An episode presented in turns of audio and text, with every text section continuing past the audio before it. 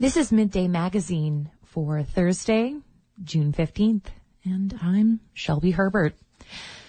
Many municipalities and schools in Alaska are facing record-high property insurance rates for the year ahead. As KFSK's Thomas Copeland reports, climate-driven catastrophes across the U.S. are driving up prices in Alaska. Clerk, call the roll. This was the moment it happened. Bob. Yes. David. Yes. A last-second amendment to the Petersburg Borough's 2024 budget. Yes. Scott. Yes. The amendment passed unanimously after just about 2 minutes of discussion during last week's Assembly meeting. An additional $50,000 for property insurance. Borough Manager Steve Giesbrecht says it's the biggest rate increase he's ever seen. We basically budgeted for a 10% increase. We ended up with over a 30% increase. It's the highest we've seen year over year, for sure. And we don't really know when it's going to end. Petersburg schools are dealing with a similar problem. Their property insurance is likely to rise by more than 50% for the upcoming fiscal year. Like a lot of small and medium public entities in Alaska, Petersburg Borough and school districts get their coverage through an insurance pool. Both belong to a pool called Alaska Public Entity Insurance, or APEI. Barbara Thurston is the director of APEI. Like Giesbrecht, she says this year's rates are an all-time career high. I've been at APEI for more than 13 years, and the 30% rate increase we're seeing this year is the largest by a significant amount. Thurston says that there are two main reasons for the record high rates of property insurance this year. The first is inflation, the cost of labour, materials and fuel all going up.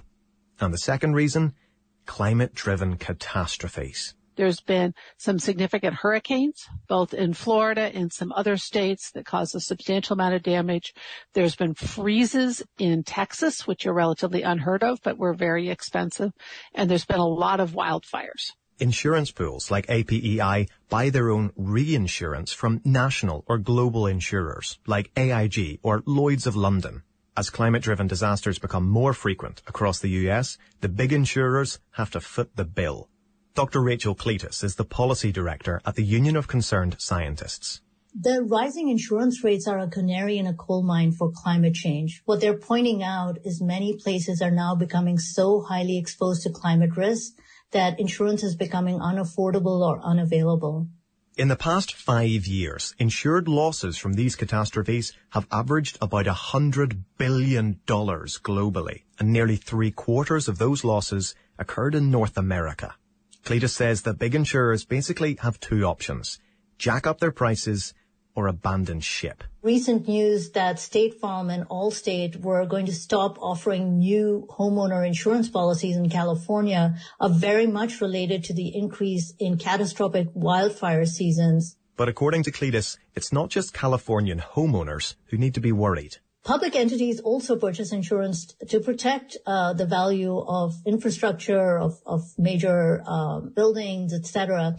And if insurance rates go up in these cases, ultimately it's the taxpayer that's on the hook for these higher rates. And these catastrophes aren't some faraway problem for Alaskans. Landslides and flooding could be on the rise in Southeast. Aaron Jacobs is a hydrologist with NOAA. We are seeing temperature and precipitation increase throughout these 30, 40, 50, 60, 70 years on the climate record, and extreme precipitation are the triggering events that can increase risk for landslides and flooding. Insurance companies are now looking to experts like Jacobs to help them predict future catastrophes. Last month, NOAA teamed up with the National Science Foundation to launch a new research centre that will provide the insurance industry with climate change data. And back in Petersburg, Borough Manager Steve Giesbrecht says he wants to be prepared too.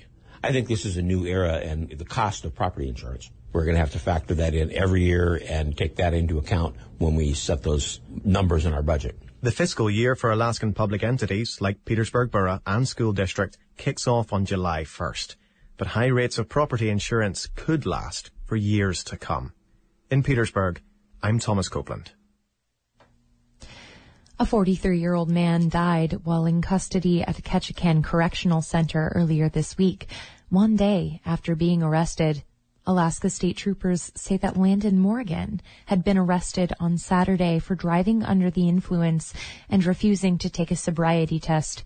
The next night, troopers arrived at the jail after receiving word of a deceased incarcerated person. Troopers say that jail staff found Morgan unresponsive just past 6 p.m. Correctional officers and EMS personnel tried life-saving measures but declared him dead around 6:30 p.m. The trooper's dispatch says that there were no signs of foul play, and the initial investigation pointed to a medical issue. Trooper spokesperson Austin McDaniel wrote to KRBD it could take weeks for the results of the autopsy to come back. Betsy Holly, a spokesperson for the state's Department of Corrections, told KRBD that Morgan received a standard medical evaluation when he arrived at the jail. A team of researchers have been combing the waters around Prince of Wales Island, looking for evidence that could shed more light on how long Indigenous people have lived on this land. As Reagan Miller reports, an underwater robot powered by AI has a key role. After the discovery of an ancient fish trap last year, scientists were able to place Indigenous people near Prince of Wales Island around 11,000 years ago. Now, more research is being done to see if they can push that time back even further. Kelly Monteleone is a lead researcher with the crew. And we're really hoping that we can find evidence going back, thousands of years more to get people on this continental shelf 16, maybe even 20,000 years ago. She explains that the people who lived along that shelf tens of thousands of years ago are likely ancestors to modern-day residents. We're hoping to find caves, and then we know that because of changing in sediments, we're not necessarily going to find things on the surface in caves. So we're trying to take a number of sediment samples. The samples will then be searched for something called microdebitage. It's a big word for something that's actually really small. So every time somebody sharpens or uses a stone tool, little itsy-bitsy flakes come off, sometimes less than 1 millimeter in size. And we can find those in the sediment samples if people were using tools in the cave.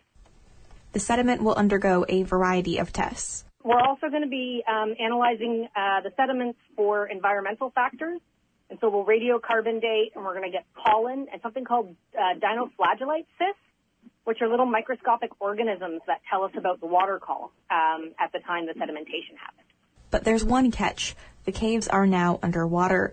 Monteleone says they would have been above water around 10,000 years ago, when sea levels were about 165 meters lower than what they are now.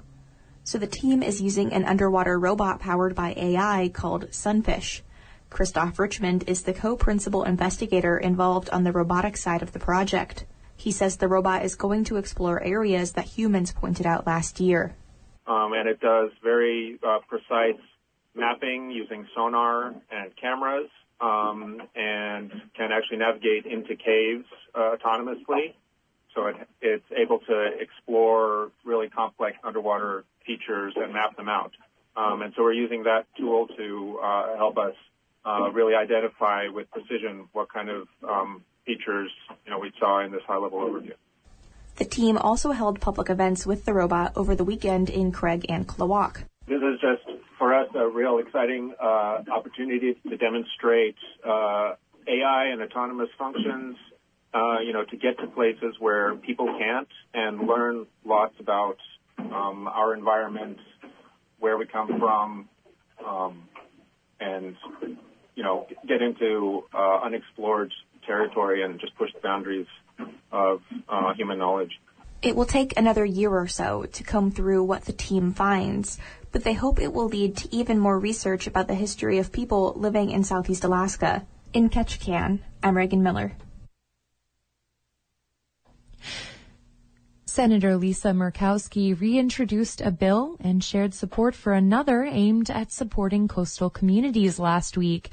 As Brian Venwa reports from Kodiak, the legislation is aimed at investing in research and local economies.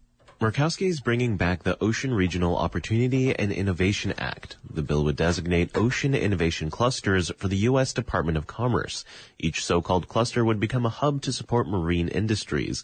On a call with reporters on Thursday, Murkowski said she learned about the idea of clusters about a decade ago on a trip to Iceland and saw how it could benefit Alaska. Ocean ROI establishes regional ocean clusters facilitate levels of discussion and participation between different stakeholders. It effectively takes public, private, and academic within a geographic region looking to promote economic growth and sustainability. The department would also be able to award grants to establish or fund each cluster. She says her goal with the legislation is to improve communication and collaboration between fishers, researchers, and artists who make their living from Alaska's coastal economy. Murkowski also shared her support for the Coastal Communities Ocean Acidification Act. The bill would streamline communication between federal agencies and state, local, and tribal entities that are most affected by climate change. Murkowski says she wants to improve the information exchange between government agencies to enhance research into ocean acidification. This is really a research-focused approach to ensuring that our oceans remain healthy for generations to come. We're seeing the impacts of climate change. We're seeing the impacts from increased acidification within our oceans. Murkowski says both bills have been introduced in previous congressional sessions. However, she hopes they'll be passed alongside other climate-related bills as a package this time. In Kodiak, I'm Brian Benoit. 1,000 people gathered at Auk Bay in Juneau last Saturday to welcome the Hōkūleʻa and her crew to Juneau. Now, the crew is preparing to embark on a 4-year journey around the world. People on the shore heard the sounding of the conch as the twin-hulled, wind-powered voyaging canoe approached.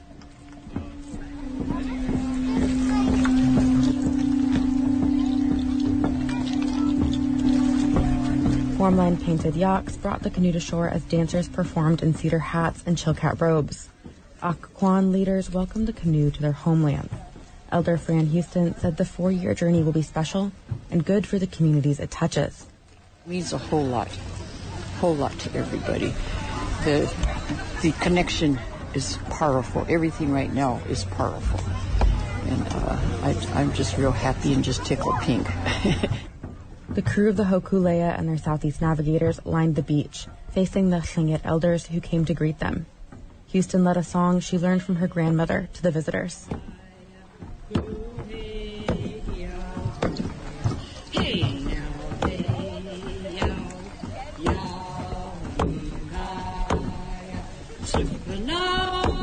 It's with love, and I love singing it. And I'm surprised that I sang both verses twice. So Gunakshish, I'd like to say you're welcome to the shore, and I'm happy that you're here. The crew, some dressed in T-shirts and hats, others in leis and malo, returned the welcome with their own songs and chants.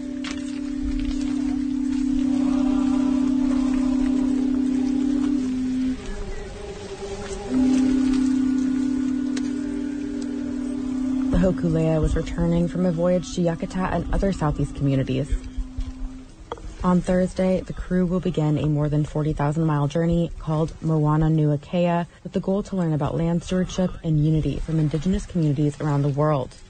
Nainoa Thompson, president of the Polynesian Voyaging Society, spoke to the crowd about that history and about the Voyaging Society's relationship with Southeast Alaska's indigenous communities, who gifted the society 2 spruce trees in the 1990s to build another canoe. I have the impossible task of kind of thanking everybody for not just making this day happen, but the whole journey through Southeast Alaska that will take 2 months and about 1,200 miles. Chris Blake is a part of the crew that traveled to Yakutat. Back home in Oahu, he teaches traditional non-instrumental navigation and wayfinding. It was a beautiful, it's a 30-hour journey, being on the inland areas, and then when we got out to the ocean, it's definitely a lot colder than we were used to. But the amount of things that we're seeing and the unfamiliarity with it, we were a lot of elders and people who were much more familiar with the area were there to guide us. Blake said he was energized by the navigation and voyaging skills shared by the indigenous Hawaiians and Southeast Alaska natives. You know, it was such great to see the abilities that we have and how they parallel a lot of the experts who are familiar with these areas and how, you know, although we're not necessarily truly related, but how a lot of our similarities are able to help us and to drive us into the things that we have to do, got us to our destination. Blake hopes he can be chosen to continue to participate in the Moana Nuakea voyage as it circles the Earth. In Juneau, I'm Yvonne Crumry.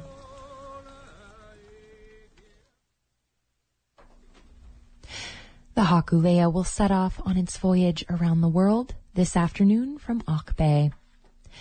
For KFSK, I'm Shelby Herbert.